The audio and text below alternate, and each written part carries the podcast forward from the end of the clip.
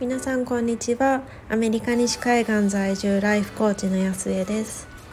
えー、今日は、えー、アメリカは12月の7日の今10時半を少し過ぎたところです、えー、なぜかお兄ちゃんがまあちょっと疲れも溜まっていたのかあの目が腫れてきていてで結膜炎になってしまうかもしれないのであのこれから息子を1回学校に迎えに行って病院に連れていくんですけれどもその前にあの今日の分を収録したいなと思って今収録しています。で今回からちょっとあの、まあ、年末なので振り返りされる方って多いと思うんですけれども何年か続けている振り返りの方法があるのでそのご紹介をしていきたいなと思います。えー、最初の1回目の今回は、えーと振り返りの方法なんですけれどもえっと、1年の今回この1年何が起きたかっていうのを、まあ、ざっくりすごいちっちゃい年表にしているのをご紹介してみたいなと思います。で私がもうかれこれ10年ぐらいやってるんですけれどもモレスキンの本当にちっちゃいあの手のひらサイズポケットサイズっていうんですかねちょっと分かんないんですけどに見開き2枚で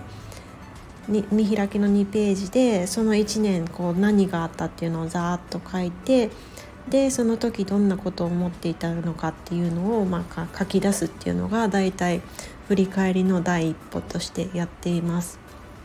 でこれをやり始めたきっかけっていうのは、えーと、一番最初私今手元にあるのが2015年ですねなんですけどあごめんなさい2014年ですね。まあ、結局その2014年ってその、まあ、息子が生まれた年でで、えっと、年始から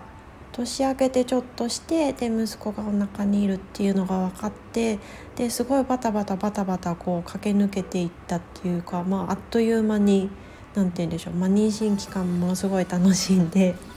で、えーと生まれてからは本当にあっという間に過ぎていってしまってで年末にあれ私何やったんだっけっていうふうに思ったんですよねなんかあっという間に終わっちゃったなと思って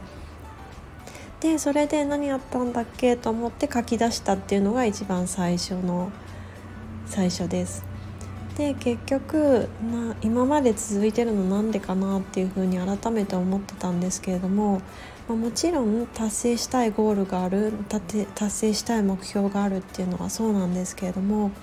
自分があのどんな時に一番何て言うんでしょうこう楽しんでいるというかこうっていうのはやっぱりこう経験してる時だと思うんですよね。その何かを経験しているからこそ感情が動いたりですとか思うことがあったりとかそういうことなのでそのか体験するっていうことをその書き出すことによって、まあ、追体験できる。であああの時こんな風に楽しかったなとかこうやる時って本当に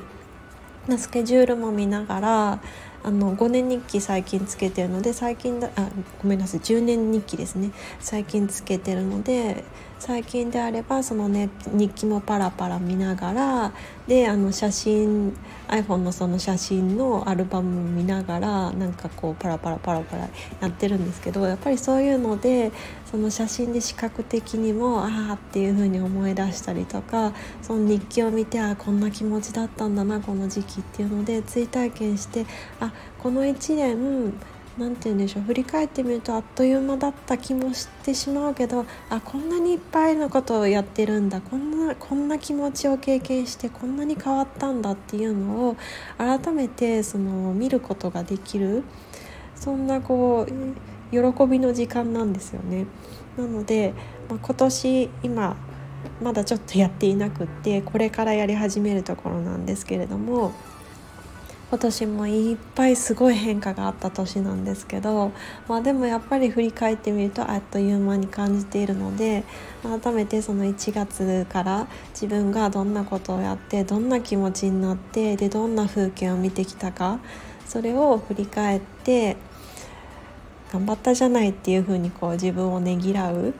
時間とあとあこんな道を歩んでこれたなっていうその思い出を味わう期間時間として楽しみたいなと思っています。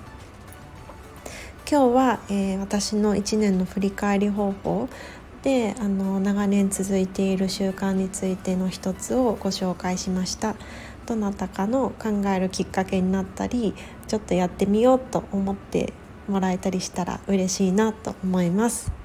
では今日もいい一日になりますように心からお祈りしています。